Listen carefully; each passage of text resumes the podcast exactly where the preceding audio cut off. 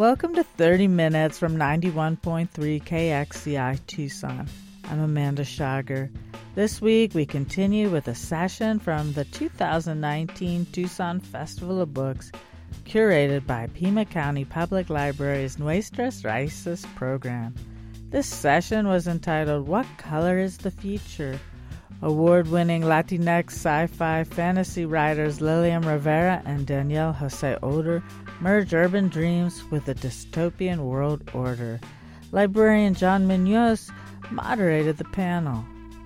Nuestras Raíces, or Our Roots, is a group of Pima County Public Library staff members who work together to celebrate and honor the culture, voice, and linguistic heritage of our Latinx and Spanish speaking communities in Pima County.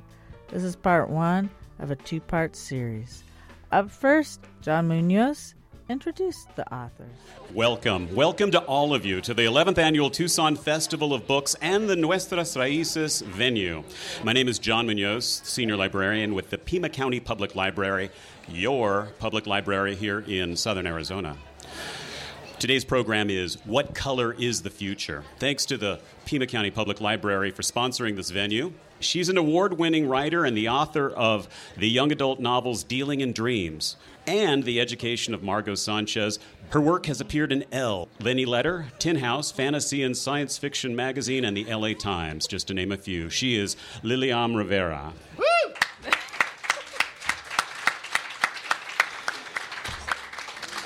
And he's got a thing for monsters historical, rhetorical, allegorical, and metaphorical. His debut Shadowshaper series for young adults has earned rave reviews. The International Latino Book Award, New York Times Notable Book, the NPR Best Books of the Year picks, among other accolades. Like many professional writers, he has paid his dues by working a tough guy job, namely EMT in NYC, so a paramedic in New York City, for one decade. Wow. Thank you for your service, by the way. My pleasure. Thank we will talk intro. more about that in a moment. he is Daniel José Older. Thank you. How do you write for the opposite sex, Lilliam? The mean, uh, think- male characters? I mean, I, you know, I grew up with a lot of brothers, but also it's just, it really is about listening and um, what Daniel said. Um, and also not taking anything for granted because, you know, yes, I'm from the Bronx. I grew up there, but even when I was writing The Education of Margot Sanchez, I had to make sure that I was getting everything right. Like, I had to do my research, I had to make sure streets were correct. I, I was asking specific slang, using specific slang words that are from New York, Nuyorican, Puerto Rican. You know, I had to make sure I was getting that right.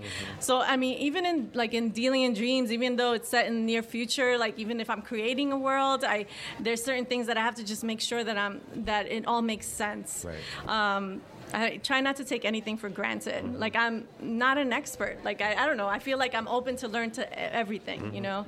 So for each project, is it really is like a learning experience. Um, I go in like excited to learn something new.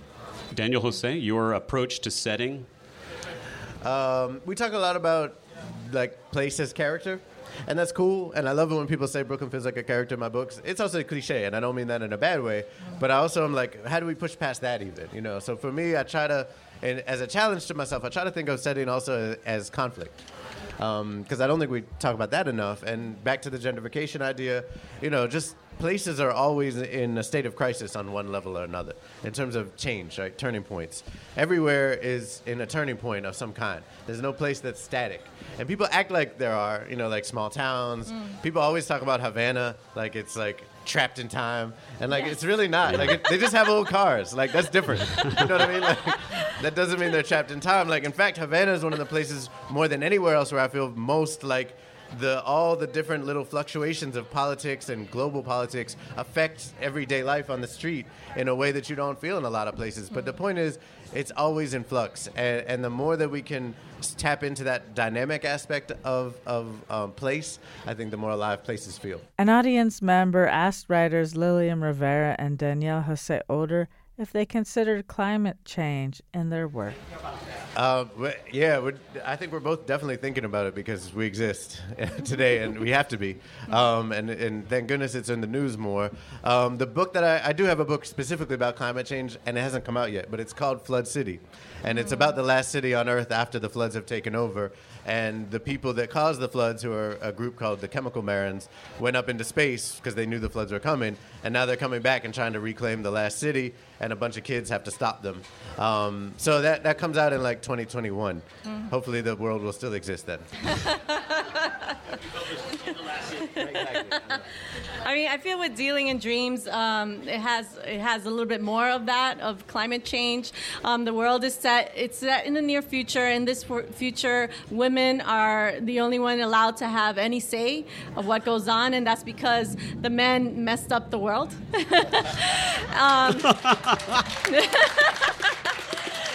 so, but not everything is. Um, not there's no easy answers. That's that's what I would like to say about that. So even if it's all um, women run, you know, so it's not. So for Nalah, who's grown up in that world, she's only known violence and she's only known herself as being um, powerful. So and she's hadn't had anyone question that until. Mm she goes into this journey that she she makes. So uh, we do talk about that in, in the book that I'm doing, Dealing in Dreams. Mm.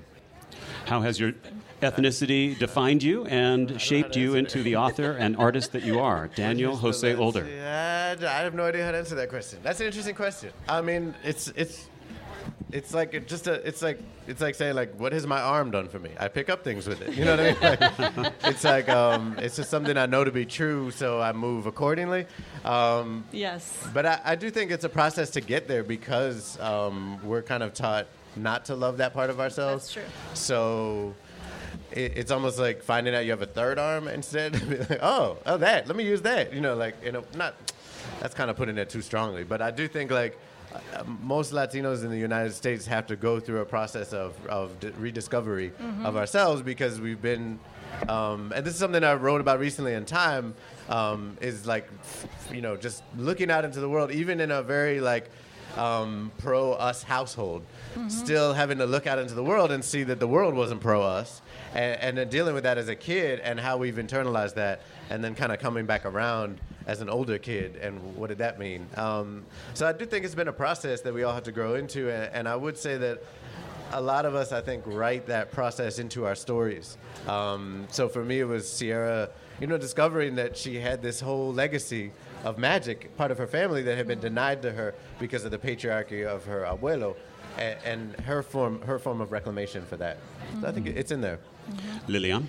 Um, I don't know. I, I, joked about this the other day. Like someone's like, "What do you like in a panel?" I'm like, "Puerto Rican, Puerto Rican, Bronx, Bronx, Puerto Rican." like that's how I go into a room. That's how I that's how I represent. But this is something like you were mentioning. Like it's it was a process, you know, because. Um, there might have been a moment when I was in college when I was like, no, I'm not going to do that. I'm not going to be Puerto Rican because I have to assimilate for whatever reasons. Or, but I come from a family that's very hardcore Latino, Puerto Rican down, you know? So I think everyone goes through that. How how do we navigate this world? You know, what's gonna what do we use as our weapons? I don't know. Like for me, it's writing. You know, for me, it's writing and trying to find find ways of writing about vo- people who don't have their voice, who don't have a voice, yeah. right? And that's that's that's the way I approach my own writing. And you know? to, to piggyback off that too, I do think like I've, one thing I've noticed about Dactyl Hill Squad, which is the series I, I write, where um, it's the Civil War, but there's dinosaurs running around, obviously, um, is that, that a lot of that book, which I learned writing it, the series rather, is about um, a conversation with ourselves about anger. And and to come back to your question about what conversations we would have with young Latinas is that we really as a society have a lot of work to do in terms of honoring our own anger mm-hmm. and and allowing it to exist um, because I think we suppress it at the risk of letting it become the whole thing. And and that's like where we're at a lot about the conversation is people being like, just calm down, everybody. You know, don't come from such an emotional place. You know, that mm. very um, condescending and patriarchal kind of response to anybody having an emotion at all. Yeah. Um, anger is extremely important. It can't be everything, but it, it's never going to be nothing. Mm-hmm. And, and in order for it not to be everything, we have to honor it and give it its place in this conversation. Um, particularly when so many of us come from from so much historical trauma and, and what, what we've lived through and what our parents have lived through. So, eh, a lot of the conversations that we have to have, I think, in literature and with each other are about that and saying like, you know, honoring our anger, our sorrow, our grieving, our trauma, and our joy. And being able to have moments of joy amidst that, and, and what does the struggle look like if we allow all of those things into the room? I mean, I, I love that because that's. I feel like with dealing in dreams, that's all it is about Right. It is. anger and hate and violence and and how to deal with the trauma and how where that came from. You know. Yep. Um, yeah. That's one of the love things I love about that book. Thank you. that was really awesome. Uh, you just mentioned Dactyl Hill Squad. So that is a Civil War historical fiction, but it's on an alternate Earth, one in which the dinosaurs never went extinct. So regiments of the line from north and south, of course, are riding Triceratops into battle against each other. It's a it's a novel for children. And uh, question, Lilliam, you haven't written anything for children. Do you think you ever would? Oh, like younger children? Yeah, the, not not oh. YA, young kids. you know? I'm like children. Why they're young? Um, I am. I mean, I, I've, I'm I'm doing. Um, I'm trying to re- finish a middle grade project. You know, which I can't talk about. But yeah, it's it's a totally different thing, and it has a lot more joy. then it doesn't have as much angst, You fun. are listening to a session from the 2019 Tucson Festival of Books curated by Pima County Public Library's Nuestras Raíces program entitled What Color is the Future? Award winning Latinx sci fi fantasy writers Lilliam Rivera and Daniel José Older discuss their work with librarian John Munoz. An audience member said that mainstream culture tends to lump all Latinos together as one culture. So, how did the authors address the complexity of every single Latino culture in their work? We don't. You don't. I mean, we don't do every single one, Right. of course. No, but I, for me, the answer is like, that's very true. I think that's true across the board of people of color in general. Is like, Mm-hmm. it just becomes like this one, you know, one lump thing, which is weird. Um, and One so experience only. Yeah, one Yeah. experience, one character from one place. You know, the one token, whatever. Yeah. And so I don't know. For me, in my books, it just means like having a, a, a range. You know, like just being honest. Like especially most of the books I write take place in New York. And like it's a joke if you just have one person of color in a book about New York, you know what I mean? Um, and and and so it's just like like there's lots of different kinds of us and and and I think the characters being honest about that too with each other and having real mm-hmm. conversations about what that means and the ways that we're played off played off each other because kids are kids know that you know like if you talk to mm-hmm. Puerto Ricans and Dominicans they are very aware that they're being put pitted against each other by white supremacy for the most part. Mm-hmm. And and they might not use the same exact language but it's it's in it's part of their consciousness because we see what's up. And um, so I think it's just allowing them to have those conversations and be real about it is how I address it. but also like being really respectful of you know if i'm if i'm if someone approaches me and like oh can you write this project? and it's set in east la and it's a chicana i'm like i'm not chicana. Right. I, I, don't live in east la you know but if i'm going to approach any kind of project that is outside of what my experience lived experienced is then i better research the hell out of it. You know and i better speak to the people who do. And i you know just to get it right because i feel I, it's a responsibility, Yeah. you know, and it's just, and it is, but it is just not just one voice. There's so many different voices and stories that I'm excited that just seeing it coming in through the pipeline, like they're coming out. Like to me, that's like we're like in a really special time right now Yeah. in publishing that we're getting to see. It's not enough, Right. but it's a little trickle of, of more voices being, you know, being represented in the publishing world. Yeah, Lilliam, you uh, well, a question about formal writing training. Uh, Daniel José mentioned that you know for a decade he almost died, and uh, repeatedly, say that. sometimes for men who are hearts broken. we raced across the city to come, um, uh, and we would blog at night. Formal training for you, Lilliam. Oh, I um I did what um, anyone who's you know who could do. The I just went to a uh, a writers program at a university that was not you know that wasn't like university based. It was like a, um, a UCLA Extension writers program, which I teach now sometimes. Mm. But it was great because it was like after hours. You know, I would work full time and then I would take this class and I would be forced a deadline. You know, and I would have to submit a story or a novel or what have you. And that to me is the biggest thing is just forced to have a deadline, and then you work on it every single day, and then a novel which is seems like a like a huge insurmountable like task becomes really easy or you know able to like reach if you like cut it down into certain little things. Like if i could write for an hour or two a day or if i could write 500 words a day if i do that every day then eventually i'm going to have something you know tangible. So um, that was the way i wrote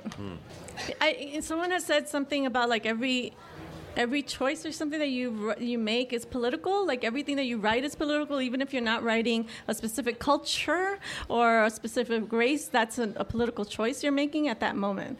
So uh, every book out there is. Um, a political weapon, in a way.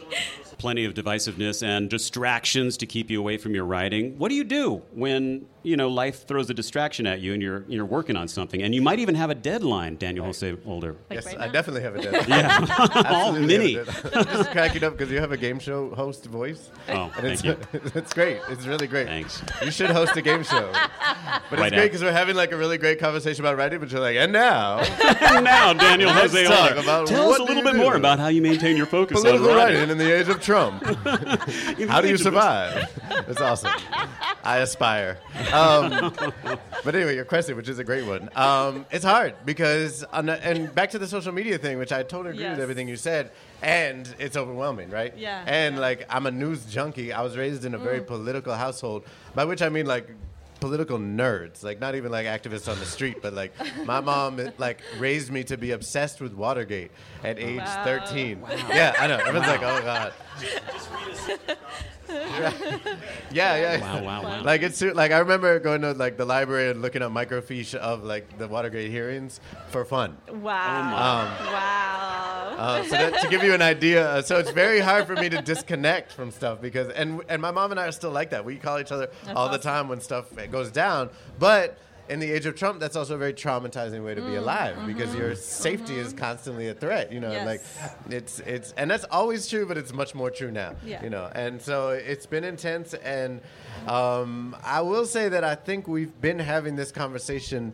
And most of the writers I know um, have been having this conversation for our whole careers, you know. And now, like, it's in the forefront of, of the news, and everybody's talking about it. And I'll be honest, there's a little piece of me that's like, I told y'all so. You know what I mean? Like, mm, mm, I, mm, we, we've been saying it. Like, th- th- is really bad and, and we have a lot of work to do and it's not just like let's just hope it all goes away and it's not just like oh america was founded on freedom and all these other lies we tell ourselves um, it, we can't tell ourselves lies because this is exactly what happens when we do mm-hmm. so um, the challenge is getting past that I told you so moment and still getting the work done and not feeling bitter about it and, and, and you know being uplifted.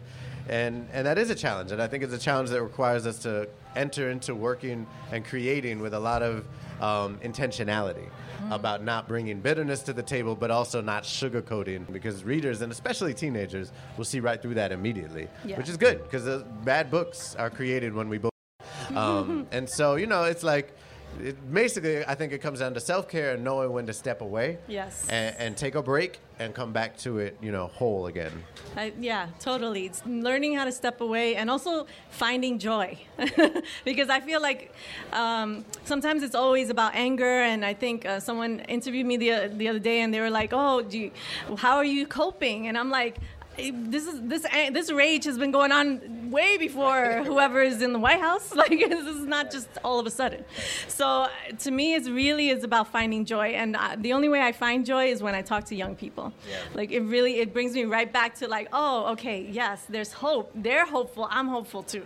So uh, I I think that's that's the key. The key is self care and and finding joy. You are listening to a session from the 2019 Tucson Festival of Books, curated by Pima County Public Library's Nuestras Raíces program entitled What Color is the Future?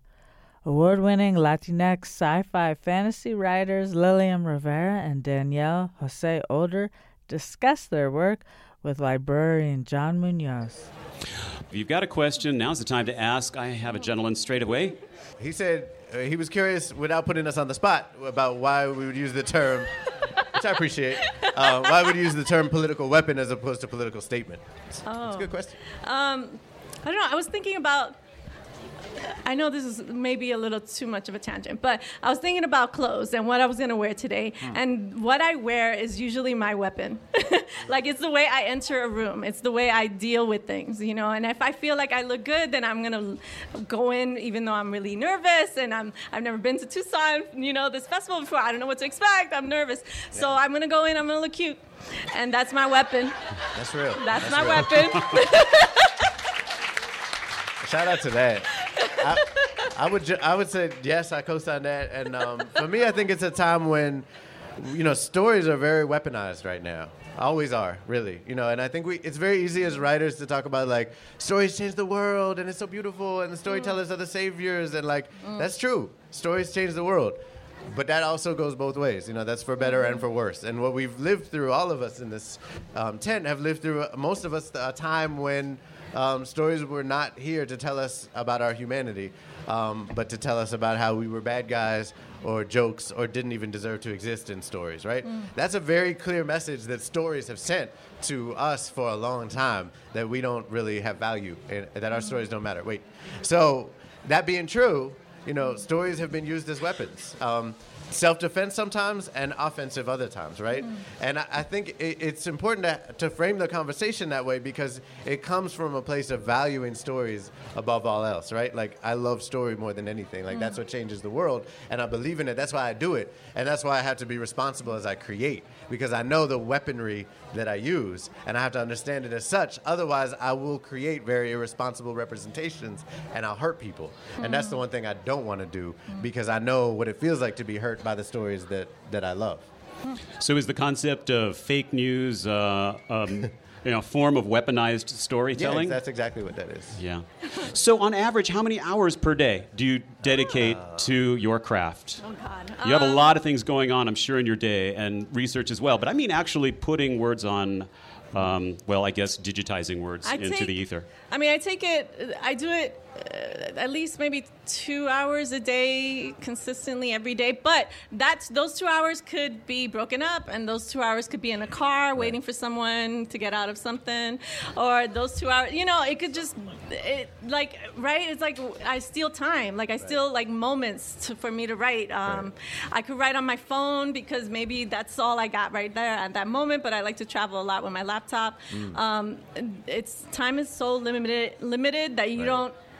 You know, there was moments where it would be nice if I had an office. It would be nice if I had like, you know, I could do it at this hour to this hour. No, sometimes it's like you are like street guerrilla, like just writing wherever you can. you Yeah, know? yeah, same. I don't like to write when I'm traveling, but cer- cer- cer- certain times, like right now, Yeah. um, I will write on the plane, write in the hotel room. I just came from writing. I'm gonna go back to writing after this Yeah. because I'm on a tight deadline. Um, but I will say that I don't write every single day for sure. You don't write every day, right? No, I mean, haven't, not unless I'm on a deadline. No, none of us do. Right? Yeah, and yeah, if it's a tight deadline. That's a different scenario. But generally, yeah, my routine is wake up, walk the dogs, eat breakfast, and write. And and it'll you know be a couple hours maybe, and then I tend to. I used to mostly I guess I go by word counts, um, less than like time in the chair because there'll be times when I will sit there for hours and not write. You know, and like Yeah. nothing will get done. So I need the word count thing to keep me accountable if I'm in a position where I really need to make sure that I'm getting the work done, and I'll try to throw down a thousand or two thousand words a day. So, it, so that's what your goal is usually is a thousand or two thousand. Yeah, between a thousand and two thousand. Now, having said that, like the, right now, I'm in a period with this book where I know I'm good on the word count, so I just need to push forward. You Mm-hmm. know, so it depends where I'm at with each book. Yeah, I could write wherever. Yeah. Look, I could write with my kid asking me for something. What are you saying? Uh huh. Right. Yes. I'm Yes. writing. Because I, I don't have time. Exactly. we just got a third puppy. And so that, they don't let me stay upstairs long. They will all come and get me, like as a crew, and be like, "Hello, Daddy, what's good?" And I'm like, I'm, what's good is I'm in my office, like paying for your dog food. That's what's good. And they're like, yeah, but we, the, the couch is so comfortable. So I had to learn to not always write in my office because, because of dogs. Hmm. You both teach writing? Yeah, yeah. Yes, of course. So, marginalized students who are trying to get their voice heard, and perhaps there's reluctance and ex- uh, in accepting these stories that they're trying to create. Hopefully, they've internalized them. Okay. It's a really great question. Hmm, Lilliam. Yeah, go ahead. No, yeah, Lilliam. No, no, no. Say something smart so I can agree. I mean, no pressure. Oh man, I mean, I've had students come up to me afterwards and and com- and share like really get emotional about it like because when i go i don't know if you do this daniel but uh, for my syllabus like i'm making sure that i'm putting only mostly uh, people of color their works, you know, I, and I'm just letting them, you know, hear voices that um, maybe you, you're not aware of, and you should be reading this, and you should be reading this and this. Um, but I've had this one girl come up to me after after class, and, and she was, was just crying, like she was just like this. I've never had a class like this. Like I've never had anyone t- give me the the permission to like you know to write the story I want to write. You know, um, and I'm hoping that that's what I'm doing for all you know for all my writers. Is Right. just like explore what you want to write. You know, explore your own truth. Right. Uh, for me, I think I really believe in preemptive um, handling of oppression um, because I think in the classroom, especially, a lot of the for like time memorial, the strategy has always been like. Sure, it might come up and we'll deal with it when it does. You know what I mean? And then people get traumatized from that very, very clearly. Um, which isn't to say that like dealing with it up front means it won't happen, but I do think you can create in your in your classroom a, a, a place that's very intentionally safe for the people that don't usually feel safe in classrooms, and so that when it does come up, you have a common language to deal with whatever you know has dropped. And so you know, and and to me, it also makes sense because. Um, writing and talking about you know race and gender and things like that's a very important writer skill to have, no matter who you are. Like you, you need it when you're going through the publishing experience. You need to be able to talk about stuff, whether it's because of how the cover came out, or marketing stuff, or the book itself and the editorial comments. It's always going to be a part of the process. So the more that you can create an atmosphere where students are able to openly deal with that and have a real conversation about power, and not like you know the fake conversation about power, or just not talk about it at all, which is usually what happens in writing classes because we don't make time for it the better I think a service you're doing for your students. Um, and then the, the but the when it comes to the actual like peeping it where it happens piece, like we do we do you always see it. You know, it's always there because we've been trained in a very particular way. And I think it's a really hard conversation to have. But a really healthy one if you can get it together to have it. And obviously, you're going to have it differently, you know, coming from where you come from than we would. But it's still important to have, right? And like, it can be challenging. Um, but I think the most that the most thing I see is like the idea of the white gaze is very built in. And, and it comes across in stories in very particular ways, um, similar with the male gaze. And you don't have to be of that of that you know personage to do it. You know, we're all very aware of it because it's breathing down our neck everywhere we go, right? Because it's publishing, um, and that's so that's a reality, and I think that's where you want to look. Is like, is this is this writer writing for you know their friends and family, or are they writing for a, a larger white audience that? And maybe that's okay, but you want to have an awareness of that to have that conversation. Like, why is that happening? Is it happening because that's the only way they think they'll, they'll get published and their stories matter? Probably, you know. And then, like, what's the what does the work look like if they don't write for the white gaze? That's a huge question to ask a student, and it can be very transformative if you do ask. Daniel José Older, Lilliam Rivera, thank you so very Thank much you. for Thank sharing you. with us this great. afternoon. You've been listening to award winning Latinx sci fi fantasy writers Lilliam Rivera and Daniel José Older with moderator John Munoz from a panel called What Color is the Future? This has been part two of a two part series. This session was from the 2019 Tucson Festival of Books, curated by Pima County Public Library's Nuestras Raíces program. Thank you for listening to 30 Minutes from 91.3 KXCI Tucson. I'm Amanda Shager. You can find this and all recent episodes of 30 Minutes on the 30 Minutes program page at kxci.org. You can also subscribe to the podcast at Apple Podcasts and Google Podcasts And quiet as it's kept, there's also a 30 Minutes Facebook, Instagram, and Twitter.